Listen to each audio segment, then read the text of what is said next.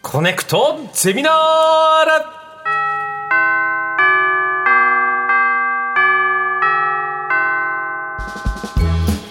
毎週さまざまなジャンルの講師が登場しあなたの知りたいという知識欲にコネクトする学校コネクトゼミナール略してコゼミ。41時間目の授業は文章学です。さて今日の講師の方をお招きしましょう。どうぞあ、私自分で。すみません、すみません。スポーツライターの藤島大です。はい、よろしくお願いします。よろしくお願いします。はい、えー、藤島大さんはスポーツライター、ラグビーの解説者でいらっしゃいます。はい、東京新聞、ラグビーマガジン、ナンバーなどに寄稿されていらっしゃいます。はい、読むだけでね胸が熱くなるんだよなんか本当にこうドラマチックでゴーッとワクワクしますよね。私はスポーツの記事いっぱい読む人なんでね、えー、嬉しいです今日は。はい、あの藤島さんは、えーと、スポーツライターのお仕事をこう志すきっかけって何ですか、まあ、きっかけっていうか子供の頃から活字がいいよいよ異常に好きで、えー、ああなるほど、うん、もう小学1年からこう新聞をこう這いつくばって読む親はこの子はきっと東大に行くと思ったらしいんですけど、世の中そうはなりません。そうはならないけど。スポスポーツというよりは文章から文字から入ったんですか？活字が好きなんですよ、活字が、えーはい、私もあのこの、えー、事実を集めて真実を書くあ嘘を書く、はい、あのこの、えー著書をちょっと拝読させていただいたんですけどこの文章一つ一つがこうパッパッパッとこう簡潔で、どんどんどんどんあの目の前に景色が浮かんでくるようなすごくこうかっこいい文章だなと思って読みました、ありがとうございます。はい今日お話伺うのとっても楽しみです。はい。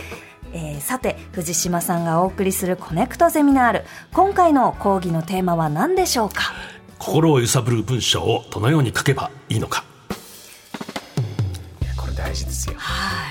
僕なんて新聞をパラパラ見たりとか記事見るとやっぱタイトルとかで目に留まったりとかして、やっぱそれに心揺さぶられて、うん、なんなら僕曲作る時に、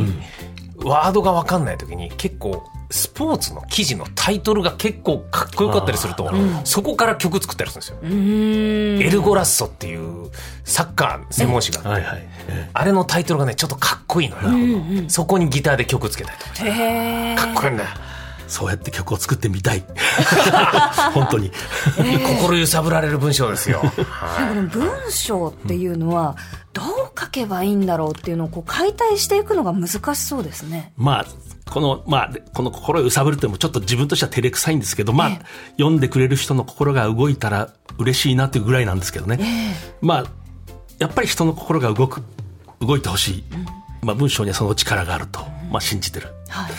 そういうことですね、一応我々もね一応本は出したりはしてるので、い。ろいろと参考になることはいっぱいある気がする、いろいろ勉強させてください、はい、えー、それでは人を引きつける文章をポイントに分けて解説いただきます。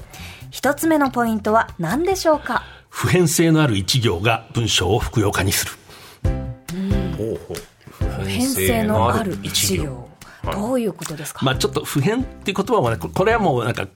スポーツライティング私なりの用語であって本当に辞書に載ってる意味っていうほど固く考えなくていいんですけど、はい、まあ、みんながなんとか同じ共通の思い出とか、うん、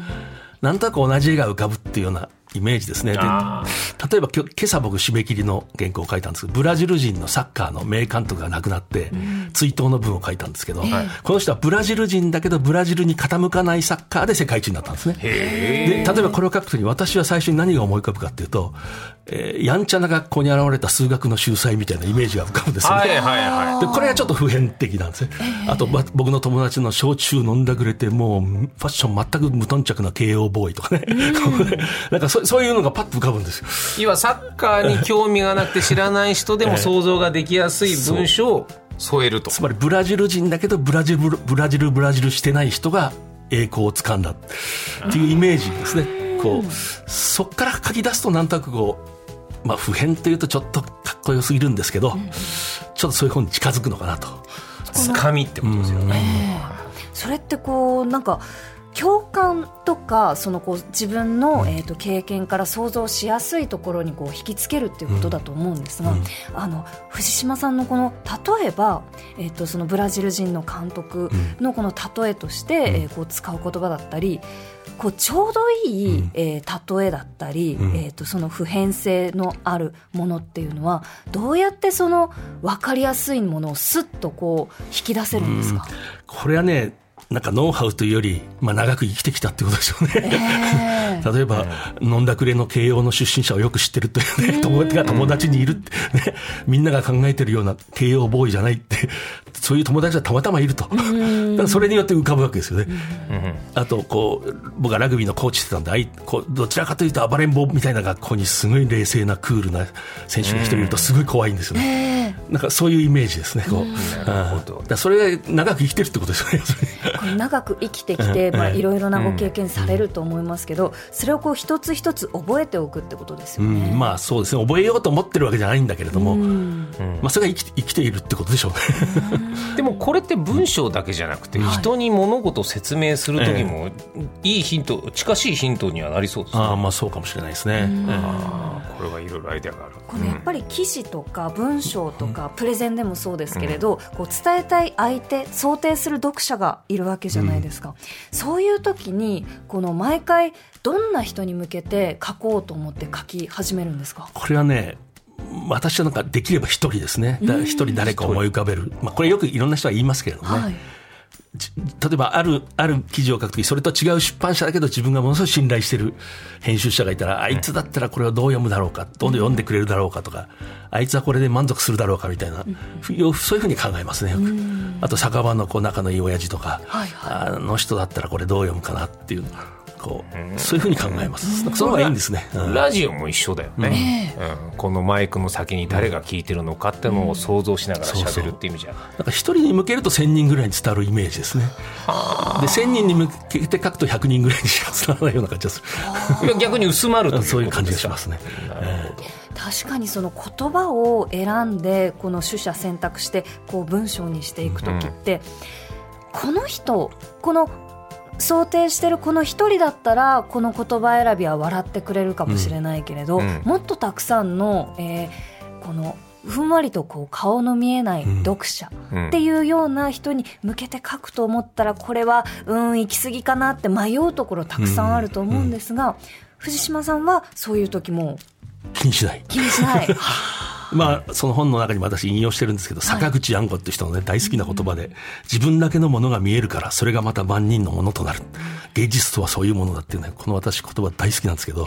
そういうつもりで、まあ、一応生きてます。やっぱなんか自分の温度があるものをやっぱ書くということが大事だっていうことだよね。相手に合わせる必要がない自分だけが見えるものが万人のものになるってこう信じてねまあ、行きたいと思ってます。いややっぱり自分の見方っていうものって、うん、そのこう生きてる中で生まれてきたり、うん、その自分でもう一回これでいいのかなって疑ったりしますけど、うん、その見方があれば普遍的なその言葉を使って文章を書く時も、ちゃんと自分の文章っていうものが書けるんですかね。まあそそれしかないんじゃないですかね、なんかね、気がしますね。でも、普遍性な一行入れることで、共感してくる人が増える。やっぱりこれ大事だよ。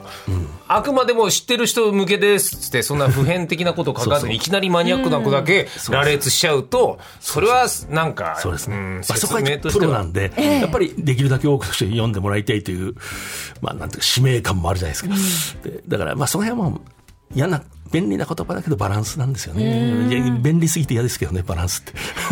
あの大事だよね。もうラジオもさ、音、声だけのメディアだからさ、はい、文字だけのメディアみたいな、他をどう他読み手、聞き手の人に保管してもらうかっていうのは、我々の一番大事なとこだから、うん、全部参考になる。スポーツってこう専門性がしっかりあるじゃないですか。うんうん、その中でそうか開くっていうのは一行から始まるんですね。そう思いますね。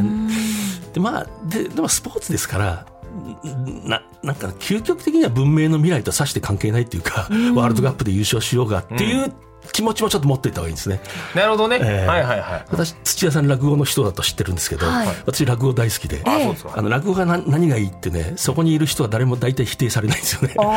で、ね、あの、しくじったやつにも、しょうがねえなで、もう、古今亭新章とかそれですぐ次行っちゃうんですよ。うん、しょうがねえな、っつって。で、なんかいいことした人も、おそうだってな、終わるんですよ。で、スポーツの記事もこれぐらいがちょうどいいんですよ。お優勝した人も、おお、そうだってなってそれで終わると。確かに。なんかそんな感じします。うん、いいね。だからもう本当に日常会話のように、うん、もうあるわけです、スポーツだって毎年あんだから。うん、そうか、スポーツ選手も人だってことですもんね。まあもちろんそうです。もちろん。人間ドラマが加わるとね、ぐっとくるのよ。結果だけじゃなくて。ストーリーなんだな。ストーリーなんですストーリーにならざるを得ない。はい、そうそう。では続いてのポイントは何でしょうか？面白い文章を目指すにはまず綺麗な文章から。大事ですね。基本の木ってことですよね、面白い文章書きたいよやっぱ誰だって。まずはやっぱり綺麗な文章。綺麗の方が努力して近づけますね、うん、あの面白い文章を書く人ってあの文章例えばあんまり綺麗な文章じゃなくてもとにかく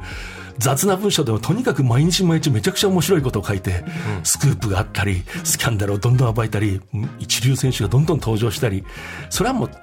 ある意味天才の仕事ですね、僕に言わせて、あの天才営業マンみたいな人いるじゃないですか、はい、今日また来ちゃいましたって言うとなんかみんなふーって引きつけられるような、ああいうのを目指すとやっぱ難しいですよね、私は面白いってのは難しいと思うんですよね、でも綺麗に書くってことはこうプロとして意識すればこう普通プロじゃない人と差をつけられる。まずここからだというのは私の考えですね。その綺麗な言葉、文章ってどういうことまあだから神経が行き届いてるっていうのが私のイメージです。あの文体はそれぞれでいいんです。はい、すごい砕けたデスマス帳だろうが、文語帳だろうが、うん、でもとにかく神経が行き届いてる。で私の場合は同じ言葉がすぐ出てきたり、固有名詞が繰り返し出てくるのはなんとなく好きじゃないんですね。うん、で、そこに異様に神経を張り詰めて書くんですけど、読者にとって実はあんまり関係ないんですよね。うん、でもそういう姿勢で書いてることが、文体をこう生んでいくっていうか、あの、同じ言葉を繰り返しても面白い人いっぱいいるんですよ。これはこれでいいんです。あのただ、その人が神経を行き届かせてれば、と思います。まずこう、誰にとっても届く文章っていうのは綺麗な文、綺麗な文章であるってことがすごく、まあ、やっぱり大事ですよね。そう思いますね。あの、うん、新聞でも雑誌でも私開いた時に、いい文章がパッと見てわかるんですよ。わき綺麗なんですよ。読む前に綺麗なんですよ。えー、なんとなく字の並びバランスとか、こうそれでわかるんですよ。あ、この人は神経を行き届かせてるなってわかる。わかるんですこれ当たりますよ。やっぱりその綺麗な文章を知るためには、うん、読書読書読書ですか？まあそう思いますね、私はもともと読むのが好きなんで、ここはちょっとあんまりこう人にうまく伝えられないんですね。ももともと読まないと生きていけないような性格だったので、まあ個性というか、やっぱ読むことですよね。言葉は自分の中から生まれないんですよね。世界にある言葉を集めて記憶しておくことなんですよね。いや、所詮、そう思います、僕は。そう、うん僕は本読まないから、交互体なんだよね、文章が。でもラジオで喋るように伝える書き方をするから、だからもうやっぱワードで言うとやっぱね厳しいですよ、ボキャブラリーが。でリズムがいいってことですか、うまい人のいやそれもあるしこれまた違うんですか？やっぱりなんかこう雑じゃないとですね、何々ということって出てきたらもうということがもうあと30行ぐらいは出てこない。はいはいはい。というような。で、それが、な、なんかその姿勢が結局他のことをきれいにしてるっていうか。細部までちゃんと一文字一文字に理由があるとか、そういうことまあそういう感じですね。そういうふうに書きたい。まあ必ず書けるかわからないけど、と思いますね。この、例えば、1000字とか800字600字とかのこの文章を書くときにどれだけこう書き直したりなさるんですか？私はあの本当にワープロの出現っていうのはね、私にとっても救いで、えー、私新聞記者の最初からほとんど普及してなかったんですよ。原稿用紙まで書く最後のを知ってる世代。えー、私は本当にね、1枚書くのに20枚ぐらい丸めて捨ててました。えー、で、まあワープロができて本当に便利になりました。こう入れ替えたり、削ったり。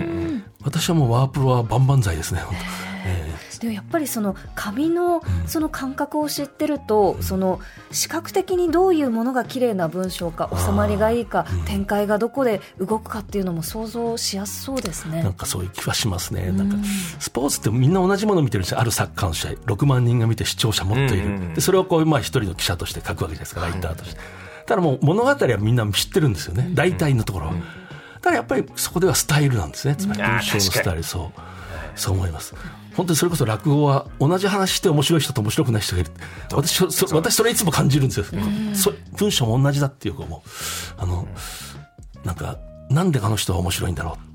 神経が行き届いてるからってよよく思います。スキージャンプの記事とか、はい、空の景色ぐらいからね文章入るのなんかかっこいいんだよね。えー、なんかこう取材をされる時のこの、例えば、えーと、その選手が、えー、家族に電話をかける時、うん、あのどんな話をしたかじゃなくて、こう情景から取材をするっていうのが本に書かれてましたね。これはまあ1970年頃アメリカで流行った手法で、えー、それにこう影響されて新聞記者という真似したんですけどね。はい、つまり昨日お母さんに電話かけたの優勝してって聞くんじゃなくて、宿舎の玄関のどこに電話があって、それは何色で、で10円玉は何個崩したんだと、100円を。そういう話を聞くと、こう、立体的になるんですね。ラジオのフリートークの頭と一緒だよね。本当ですね。そうですか。やっぱ色で説明すると、やっぱ想像力がまず広がる、形よりもまず色だっていうのもラジオはあるらしいし。で、みんなと共有空間をした上で話すっていう意味じゃない。いやだからこれ全部にヒントだよねこれね、ね、人とのコミュニケーションっていう意味だと、うん、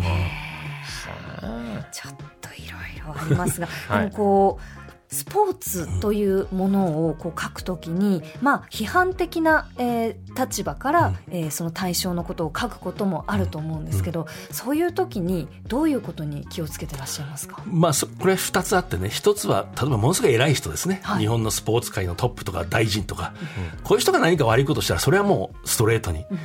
こいつはけしからんって書いてもいいと思うんですよ。しかし例えば難しいのは日本チャンピオンぐらいの人が今日の試合はすごくしくじった。それは本当に批判の対象方微妙じゃないですか、うん、さっき言ったようにたかがスポーツっていう面もあるんで、でもやっぱりミスをしたあるいは努力が足りなかったって思ったらそう書くんだけど、うん、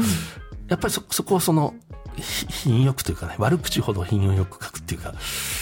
ななんていうかな、そう思いますね。批判の文章こそ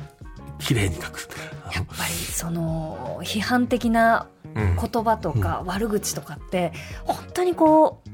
なんだろうその人が出るというか、うん、教養が出るというか、うん、難しいなと思いますよね、やっぱそれはやっぱ愛情を持つということが大事ですか？どうですか、そこは？愛情もあるしやっぱ距離感距離だと思いますね。これはだから物を表現する人みんなそうだと思うんです。ベタッとそこに行くと急本当に一緒になって怒ったり、うん、呆れたりするけど、やっぱりこっちは、所詮記者席に座ってる、放送席に座ってる人間だとこう思って、うん、そうちょっとこう、間があるっていうか、距離があって、で、こう落ち着けるし、そう思いますね。で、まあ、ジョン・レノンが今日は声ガラガラで、ひどかったって書くのはいいけど、ええ、町の少年合唱団が失敗した時には書けないじゃないですか。確かに、そうね。こういう、こういうのも、こう、ちょっと冷静になれば、ど、どこまで行っていいかってわかるじゃないですか。うん、うん、こういうのも、まあ、大事なところだと思いますね、プロ、プロは。えかといってそこを自分の本音と違うことで落し込むのも違うそうなんですね。これはね、私コーチしてる時よくあの、選手が高校と大学のラグビーのコーチしたんですけど、よく恋愛相談された時あるんですよ。で彼らの最大のミステイクはね、その自分の、まあ、僕の場合男子で教えてたんで、大概女子なんですけど、女子、その女子にいい、いいことを言おうと思うんですよ。ものすごい間違ってると。そうですね、お、お前のラグビー部の仲間がと二人でお前が本当に思ってること、そう、ラグビーに関して、一生懸命喋るんだ。それを横で見てる人がお前のことを好きになるんだって言ったんだけど、これ本当そうだと思うんです。つまり、本当のことだけ話すとすごい大事だと思います。ライターって。話すというか、まあ書く。本当に思ってることしか書かない。あの、なんとなく思ってることは書かない方がいいっていうか、そう思うんですよね。本当に話それましたけど。思ってることがこう、しっかり文章になるまで、何度でも何度でもこの文章の中で、この、なんですかね、こう、木の像を彫るみたいな、あるいはその粘土でこね直すみたいな作業って本当に自分を見つめ直しながらものを見るんですかね。まあ、だ自分を見つめるほど人間はできてないんですけど少なくともその自分の書いた文章をより良くしようっていうそこは職人みたいな感じですね。こう本当に。になりたい職人になりたい。ななれない。これ音楽でいうと、はい、シンガーソングライターの曲の書き方と、うん、職業作家として依頼して書くっていう場合がありますけどスポーツライターさんは、一応取材があってこれどういう立ち位置ですか？捉え方でこれ難しいです。報道といえば報道なんで、はい国民の知る権利に応えると大げさに言えば、まあそういう役もあるわけですよね、ジャーナリズムとして。そういう面もあるし、まあ、所詮自分が好きなことを書いてるんだって気楽,、気気楽さもあるし、結局僕はそこは最後は、ライターは綺麗な文章を書くことのみが プロの証。あとはどうで自分のスタイルでいいと思うんですよ。なるほど、ね、とも僕はそう思うんですね。捉え方がそうですね。でもこう自分のスタイルってやっぱり素敵な文章を書かれる方にはこうその作家さんそれぞれライターさんそれぞれのスタイルがあるじゃないですか、うん、自分のスタイルを見つけるまでどんなことをされたんですか？まあ、努力はしないですね。だから、要するに好きな音楽がある、落語を聴く、好きな小説がある。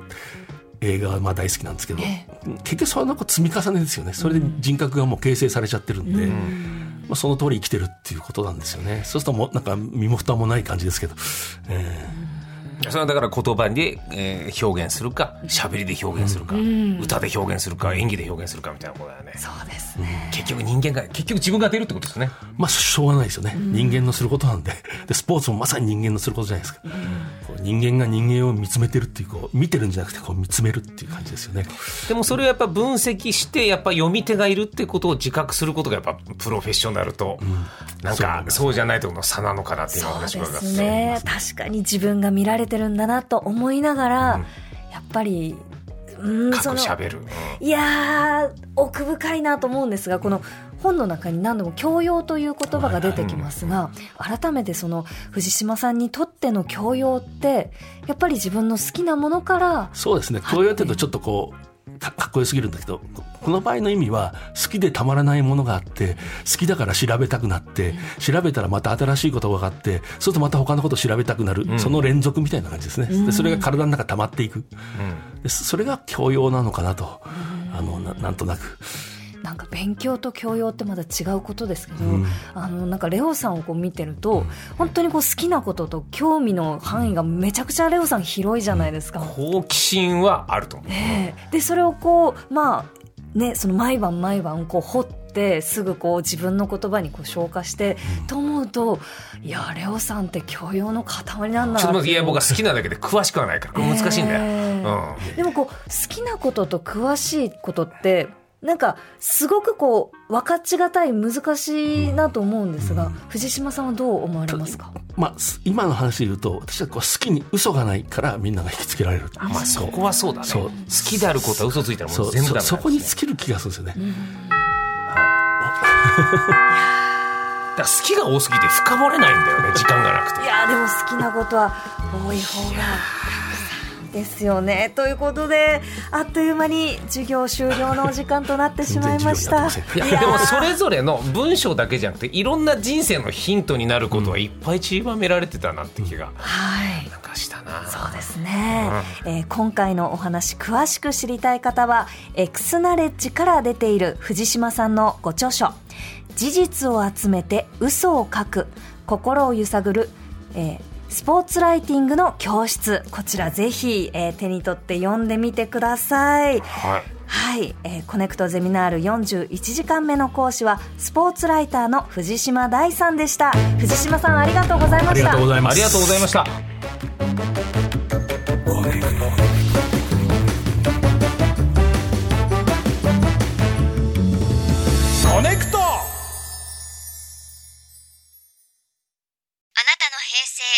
ってます。